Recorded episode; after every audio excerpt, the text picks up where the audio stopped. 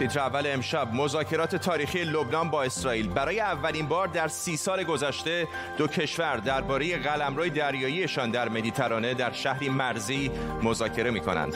درست سه هفته دیگر تا انتخابات ریاست جمهوری آمریکا باقی مانده دونالد ترامپ و جو بایدن پول و انرژیشان را خرج ایالتهای مردد می کنند. امشب نگاهی به نقش کلیدی فلوریدا و واکنش ابراهیم رئیسی به چرخاندن گروهی از متهمان در خیابانهای تهران به تیتر اول خوش آمدید.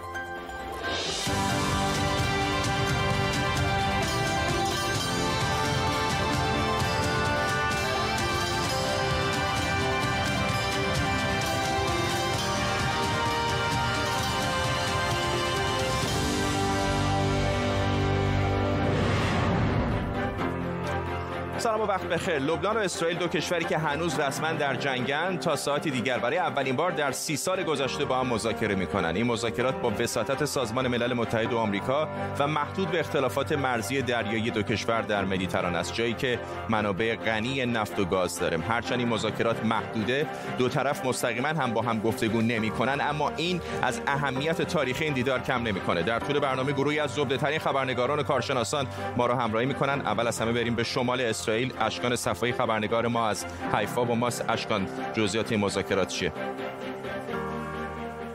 بله خب مذاکرات حدودا 14 ساعت دیگه یعنی ساعت ده صبح به وقت محلی ده و نیم صبح تهران آغاز میشه. دو طرف در یک چادر مربوط به نیروهای سازمان ملل یونیفیل در 200 متری درون خاک لبنان در نزدیکی روستای ناقوره خواهند بود. گفته شده که هر دو طرف همزمان در چادر خواهند بود. اما به جای اینکه مستقیما با همدیگه حرف بزنن هر کدومشون هیئت سازمان ملل رو مخاطب قرار خواهند داد. اما در مورد مسائلی که امروز گذشت پیرامون این مذاکرات یوال اشتاینیس وزیر نیروی اسرائیل در یک توییتی نوشت و تاکید کرد که این مذاکرات تنها به موضوع در واقع مرزهای آبی محدود هست و قرار نیست به مقدمه ای باشه برای صلح میان دو کشور. از اون طرفیه که مقام وزارت نیروی اسرائیل به خبرنگاران گفت که اگر به گفته او لبنانی ها با موضع عملگرایانه وارد مذاکرات بشن میشه در چند هفته یا نهایتا چند ماه به نتیجه رسید. از طرفی دیگه در لبنان میشل آون رئیس جمهور لبنان هم امروز با تیم مذاکره کننده لبنانی دیدار کرد و در واقع به اونها گفت که امیدوار هست که این مذاکرات به نتیجه برسه که منافع لبنان تعیین بشه. اما در مورد خود مرز باید گفت که لبنانی ها میگن که مرز باید ادامه خط مرزی زمینی باشه و اسرائیل میگه که باید در واقع عمود باشه بر زمین در نقطه مرزی که هر کدومش به حال یک مقداری فرق می‌کنه اون زمینی که در دریا به اونها خواهد رسید و منابع اون. اشکان صفایی در حیفا ممنونم از تو. در حالی لبنان برای مذاکرات آماده میشه که وضعیت سیاسی و اقتصادی در داخل این کشور واقعا بحرانی. امروز در لبنان داروخانهداران به نشانه اعتراض به اوضاع بحرانی این کشور و نبود دارو در بازار درهای مغازه‌هاشون رو بستن. میفرهاد خب... میفرهاد خبرنگار ما در بیروت از وضعیت اقتصادی این کشور میگه. بیم از حسب یارانه کالا، گسترش فقر و جستجو در سطلهای زباله برای یافتن خوراکی خلاصه اوضاع کنونی لبنان است. هنوز برای وارد کنندگان کالا در لبنان جدول زمانی لغو یارانه واردات مشخص نشده. این در حالیه که رئیس بانک مرکزی لبنان گفته که نمی‌توان تا بی نهایت به یارانه های اقتصادی ادامه داد. هشدار رئیس بانک مرکزی لبنان به حذف یارانه کالا در حال صورت می‌گیره که ذخیره های ارزی این کشور به شدت در حال کاهشه. از سوی دیگر دولت لبنان نیز نتوانسته بدهی های بین المللی خود را پس بدهد. اینجاست که می‌توان گفت لبنان به سمت وضعی بحرانی تر پیش می رود. در همین حال داروخانه های لبنان نیز به نشانی نارضایتی از وضع موجود درهای خود را بستند. این داروخانه ها مدت هاست که از قاچاق دارو به خارج از لبنان یا احتکار آن توسط وارد کنندگان دارو دارو رنج می‌برند.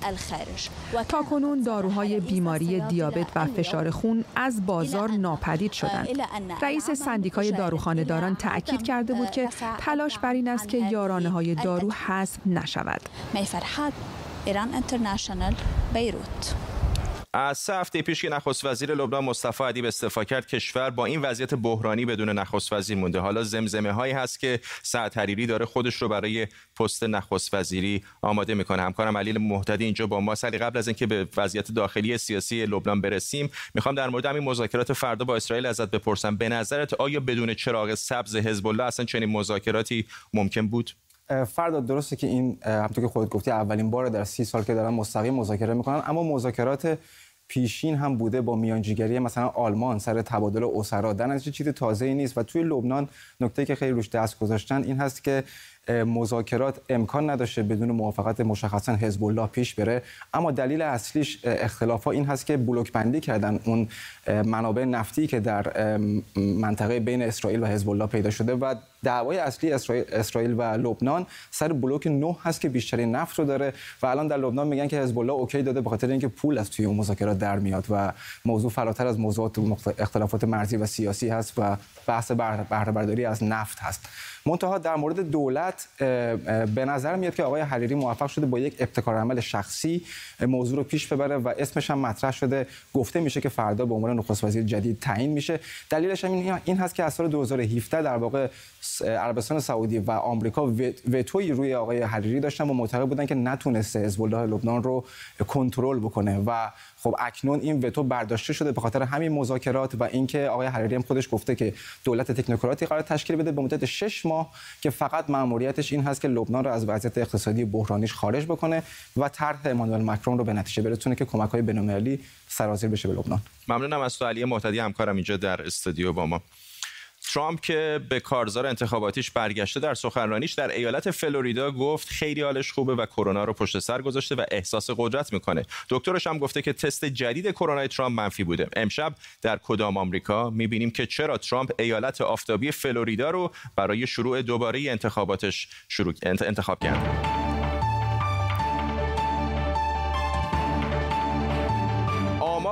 و کارشناسا میگن اگر چهار تا ایالت تکلیف انتخابات آمریکا رو روشن کنه یکیش فلوریداست. پس جای تعجب نداره که ترامپ بعد از ترخیصش از بیمارستان کارزار انتخاباتیش رو از همین ایالت شروع کرد. این نتیجه انتخابات قبلی ترامپ فقط با اختلاف یک و دو دهم درصد فلوریدا رو دوباره قرمز کرد. یکی از گرمترین ایالت های آمریکا با 2800 ساعت آفتاب در سال که به زمین های گلف و خونه های بازنشستگیش معروفه. و شاید از اینها مهمتر این که اگر توی فلوریدا زندگی کنید برای حقوقی که می‌گیرین مالیات نمیدین. بعد از اولین مناظره ترامپ و بایدن ما مستقیم رفتیم سراغ بالای 65 ساله های ایالت فلوریدا. توی یه نظرسنجی ازشون پرسیده بودن برنده مناظره کی بوده و جوابشون این بود. 40 درصدشون گفتن جو بایدن و فقط 24 درصد گفتن دونالد ترامپ. اما سوال بعد این بود آیا نسبت به قبل از مناظره از ترامپ بیشتر یا کمتر حمایت می‌کنید؟ و این نتیجهش بود. 45 درصد بالای 65 ساله ها گفتند که بعد از مناظره از ترامپ کمتر حمایت می‌کنند. حالا همه اینا رو بذارید کنار این نقشه. این نقشه پیرترین ایالت های آمریکا نشون میده که بعد از ایالت مین در شمال فلوریدا دومین ایالت پیر این کشوره. بیش از 20 درصد جمعیتش بالای 65 سالن و بالای 9 درصد بالای 75 سال. از همین بالای 65 ساله ها درباره بایدن هم پرسیده بودن که نتیجهش نشون میده که بعد از مناظره 41 درصد بیشتر از بایدن حمایت می‌کنند ایالتی با جمعیت بالای 21 میلیون نفر که همیشه بین دموکرات ها و جمهوری خواه دست به دست شده. 2004 بوش 2008 اوباما و 2016 هم که یادتونه دونالد جی ترامپ. و شاید از همه جالبتر انتخابات سال 2000 بود که جورج بوش پسر فقط با 537 رای فلوریدا رو از الگور برد. به طور تاریخی از سال 1964 تا الان به استثنای سال 1992 هر نامزد ریاست جمهوری که این ایالت آفتابی رو برده کاخ سفید رو هم برده. خلاصه اینکه تا روز انتخابات حواستون به فلوریدا باشه.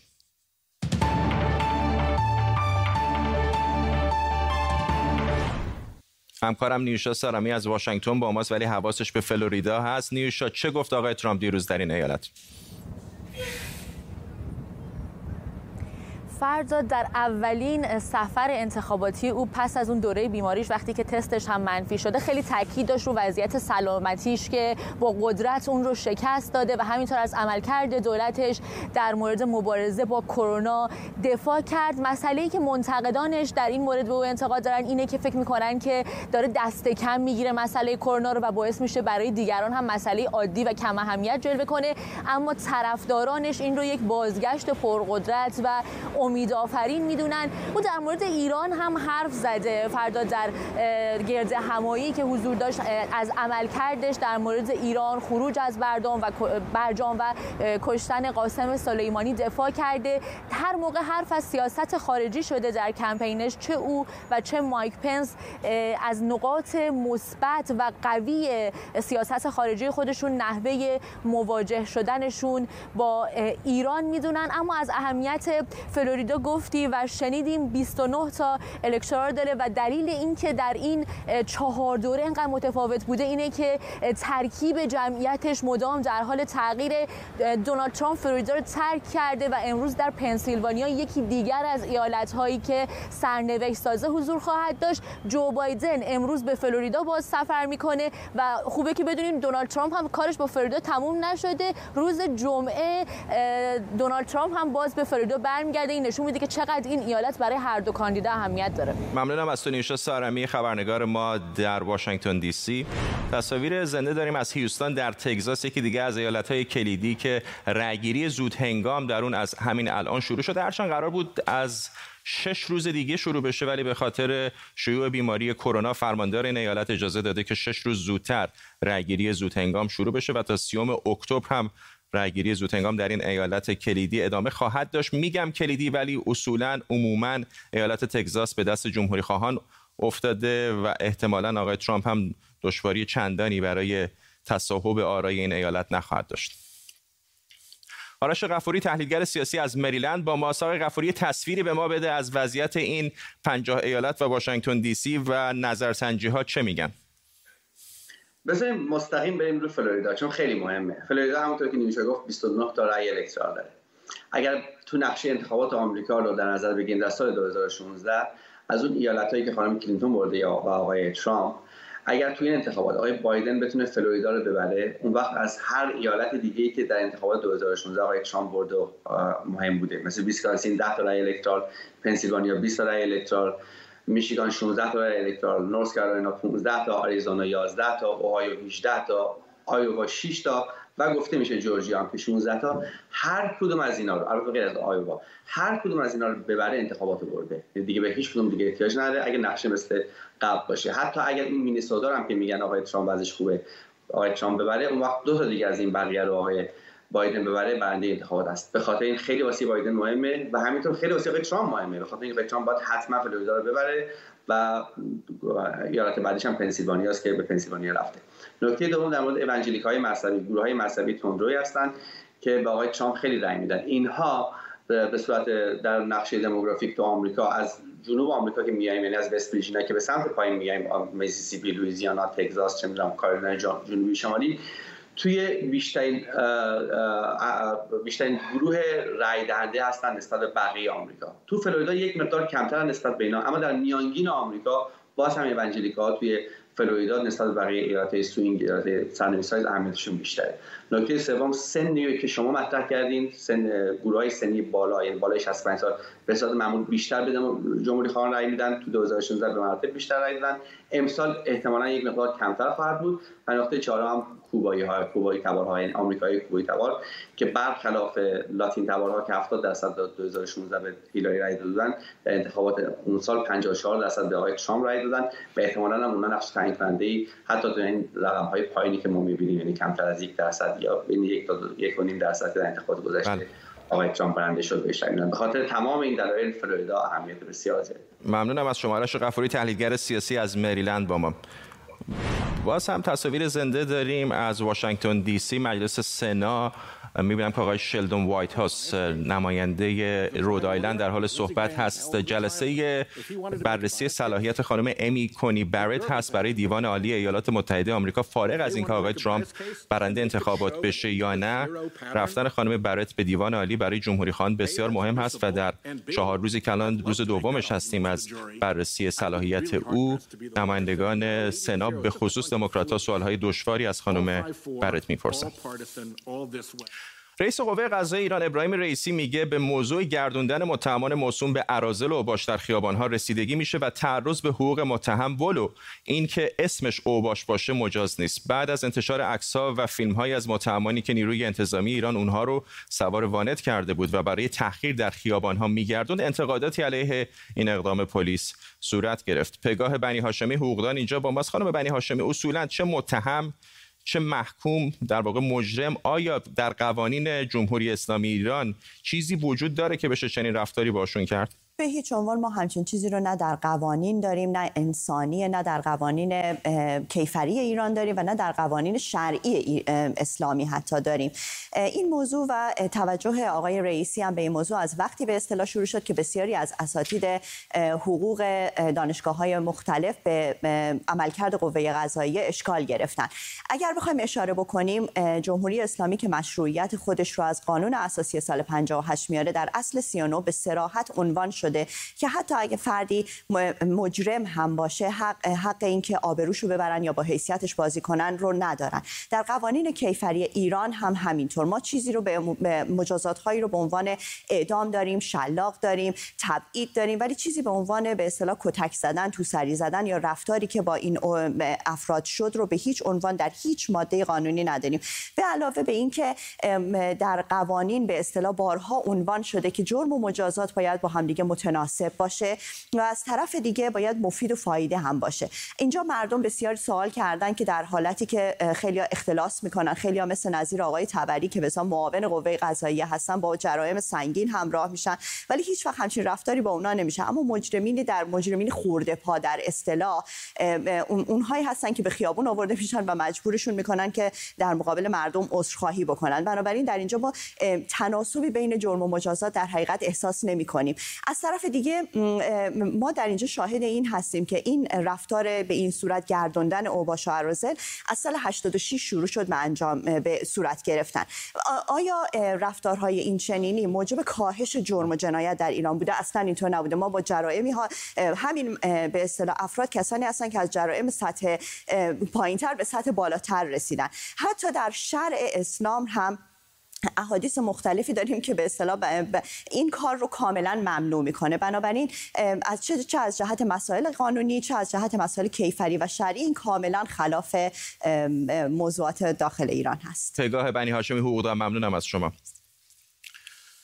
اکبر عالمی استاد و پژوهشگر سینما و تلویزیون مستندساز و برنامه‌ساز تلویزیونی که در حال تهیه مستندی درباره کرونا بود بر اثر ابتلا به همین بیماری درگذشت. اکبر عالمی در سال 1324 در اهواز متولد شد سینما خواند و در لابراتوارهای استودیوهای سینمایی کار کرد و بعد برای ادامه تحصیل به اینجا در بریتانیا آمد. بعد از بازگشت به ایران اول در وزارت فرهنگ و هنر و بعد تلویزیون مشغول به کار شد. بعد از انقلاب سرپرست لابراتوار تلویزیون شد و همزمان شروع به مستندسازی هم کرد. هنر هفتم نخستین برنامه نقد و تحلیل سینمایی تلویزیون در دوران جمهوری اسلامی بود که او در دهه هفتاد تهیه و اجراش می‌کرد. ضمن تشکر از شما به خاطر توجه به این برنامه تا برنامه دیگه از شما بینندگان عزیز خداحافظی می‌کنم. شب به شما خوش. عالمی در بیش از چهار دهه گذشته به تدریس سینما در دانشگاه مختلف ایران پرداخت و علاوه بر چندین پژوهش و نوشتن و ترجمه چند کتاب سینمایی عضو فرهنگستان هنر و فرهنگستان زبان و ادبیات فارسی هم بود. از شخصیت رو داریم که اصلا غیر قابل تکراره اگه بهزاد در غیر حیاتی بهش یک می‌دادی غیر قابل تکراره منو معمول کنیم به عنوان پیر 75 ساله زانو بزنم و بگم اینو اومدن تقدیم کنن. نه اینکه اون بیاد تقاضا بده. اکبر عالمی دیشب درگذشت. امید حبیبینی همکارم اینجا در استودیو با ماست. امید یکم بیشتر در مورد کارنامه او بهمون بگو. یکی از خوشبختی های من اینه که اکبر عالمی استاد ما بود البته برای یک مدت کوتاهی به دلیل اینکه جابجایی هایی شده بود در استادان. ولی خب چند نسل از دانشجویان سینما عکاسی و هنر در واقع بهره بردن از دانش آقای عالمی. آقای عالمی در واقع خود ساخته بود. همونجور که خودش میگه از کارگر روزمز در وزارت فرهنگ و هنر کار کرد شروع به کار کرد و با روزی دوازده تا تکتومانی در واقع حقوقش بود که خودش میگفتش که وقتی اولین حقوقمو گرفتم چون موز نخورده بودم رفتم موز خوردم. و از همونجا شروع کرد برای در واقع رشته سینما خوند رفت دانشکده ادبیات و زبان انگلیسی در همزمان در سه تا رشته داشت تحصیل می‌کرد هم زبان انگلیسی و هم تئاتر و هم سینما و بعد از اون به مدرسه فیلم لندن اومد در همینجا و فوق لیسانسش رو گرفت و بعد برگشت ایران شروع کرد به کار در لابراتوار وزارت فرهنگ و هنر و بعد تلویزیون که بعد از در واقع انقلاب در صدا و سیما شد مسئول لابراتوارهای صدا و سیما. یکی از کارهای خیلی مهمی که اکبر عالمی در واقع انجام داده بود همین در زمینه لابراتوار بود و نجات دادن فیلم های تاریخ سینما یک نمونه خیلی درخشانش اولین فیلم تاریخ سینما ایران هست که کار میرزا عکاسباشی هست که در سفرش با ناصرالدین شاه در پاریس در واقع دوربین فیلم برداری گرفته و اولین فیلم سینما ایران رو در واقع فیلم برداری کرده. اون رو در کاخ گلستان پیدا کرده و نجات داده بود و خودش میگه در هنر هفتم اولین بار نمایش داده شده. و یکی از نکات دیگه ای که داشت اکبر عالمی در همه موارد دیگه این بود که در زمینه فیلمسازی مستند خیلی فعال بود و این رشته فیلمسازی مستند رو تو ایران در واقع جا انداخته بود. ممنونم از تو. همکارم امید حبیبینیام پشت در اتاق یه آدمی من رفتم نوشتم آرزوی دیدارتان را دارم. منو همینطور پشت در اتاقش نگه داشت. تو را که میمدم گفتم که اون آقا خیلی خوب می‌دونه من کیم و خیلی خوب می‌دونه که منو 20 دقیقه پشت در اتاق خودش نگه داشته. من دیدم قدر من تو جایی که خانه واقعی من هست نمی‌دونن این ارزشو. دلم شکست. کریستیانو رونالدو بازیکن فوتبال تیم ملی پرتغال و تیم یوونتوس به کرونا مبتلا شده. فدراسیون فوتبال پرتغال میگه که حالش خوبه و خودش رو قرنطینه کرده. این در حالی که رونالدو روز پیش با همتیمیهاش بوده که داشتن خودشون رو برای بازی با سوئد آماده می‌کردن. همکارم رضا محدث اینجا با ماست. رضا وقتی آقای رونالدو که اینقدر تحت کنترل با اینا کرونا می‌گیره واقعا باید نگران بود برای وضعیت دیگران. درسته همینطوره. شاید بتونیم بگیم مهمترین ورزشکار مبتلا شد به ویروس کرونا. کریستیانو رونالدو در اردوی تیم ملی پرتغال بود. شنبه با مقابل فرانسه بازی کرد. جمعه هم تست داده بودن تست منفی بوده شنبه بازی کرد. با کلیان امباپه اتفاقا خوشبش میگن من چند جا دیدم که می‌گفتن حالا کلیان امباپه هم باید مراقب باشه. عکسی که اشاره می‌کنین رو رونالدو دیروز تو توییترش گذاشته بود هنگامی که داشتن به همراه تیم غذا میخوردن. که عکسی هم هست واقعا تمام اعضای تیم هستن. فدراسیون فوتبال پرتغال گفته که بعد از اینکه نتیجه آزمایش تست کرونا رونالدو مثبت شد از بقیه اعضای تیم تست گرفته تمرین صبح تعطیل کرده بودن که بتونن تست بگیرن. تست بقیه تیم منفی بوده. فرد واقعا جالبه. یه نفر هست می‌بینیم هم که با هم هم نشسته در کنار هم غذا می‌خورن و یه نفر مثبت میشه بقیه منفی بوده. از تیم ملی کنار گذاشته شده رفته قرنطینه مسابقه بوده که فردا در چارچوب مسابقه لیگ ملت‌های اروپا مقابل سوئد داشتن. به هر حال از ترکیب تیم کنار گذاشته رفته قرنطینه. نکته مهم برای یوونتوس می‌تونیم بگیم که شنبه قطعا رونالدو بازی مقابل کروتونه رو از دست خواهد داد. بازی سه شنبه هفته آینده اولین مسابقه یوونتوس مقابل دینامو کیف در مرحله گروهی مسابقات لیگ قهرمانان اروپا.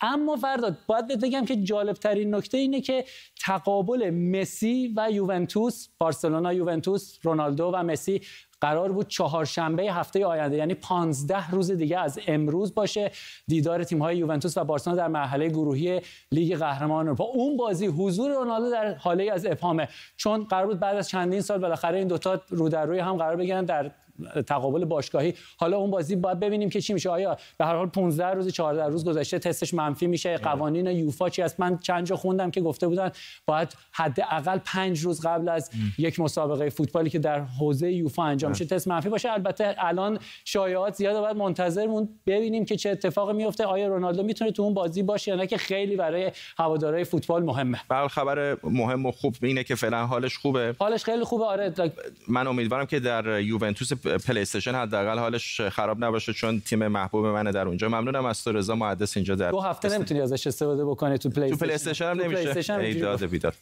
ممنونم از تو. یک کلیپ جالب دانشگاه استنفورد منتشر کرده نمی‌دونم شاید در شبکه های اجتماعی دیده باشید. پریشب که پل میلگرام نوبل اقتصاد رو برد کمیته نوبل نتونست باهاش تماس بگیره. برای همین همسایه و همکارش رابرت ویلسون که با اون اتفاقا مشترکن این جایزه رو برده نصف شبی در خونش رو زد و خبر داد که چه خفته ای رفیق که نوبل رو بردیم.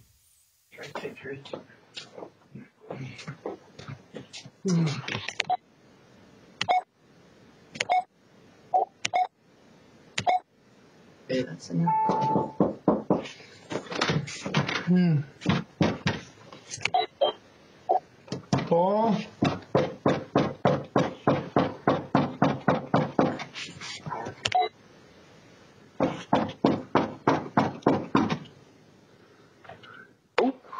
Paul? Paul? It's, it's Bob Wilson. Yeah. You won the Nobel. You've won the Nobel Prize. And so they're trying to reach you, but they cannot. They don't seem to have a number for you. We gave them your cell phone number. Yeah, I have. Wow. okay, yeah. Okay. Will you answer, will you answer your phone? Yeah. yeah you, you, you need to let them be able to call you. خب با این تصاویر می‌رسیم به پایان تیتر اول امشب. بگم بهتون که فردا در خدمت شما نیستیم ولی به جاش برنامه ویژه‌ای برای انتخابات آمریکا ترتیب داده شده. دلتنگی نکنید شنبه برمیگردیم.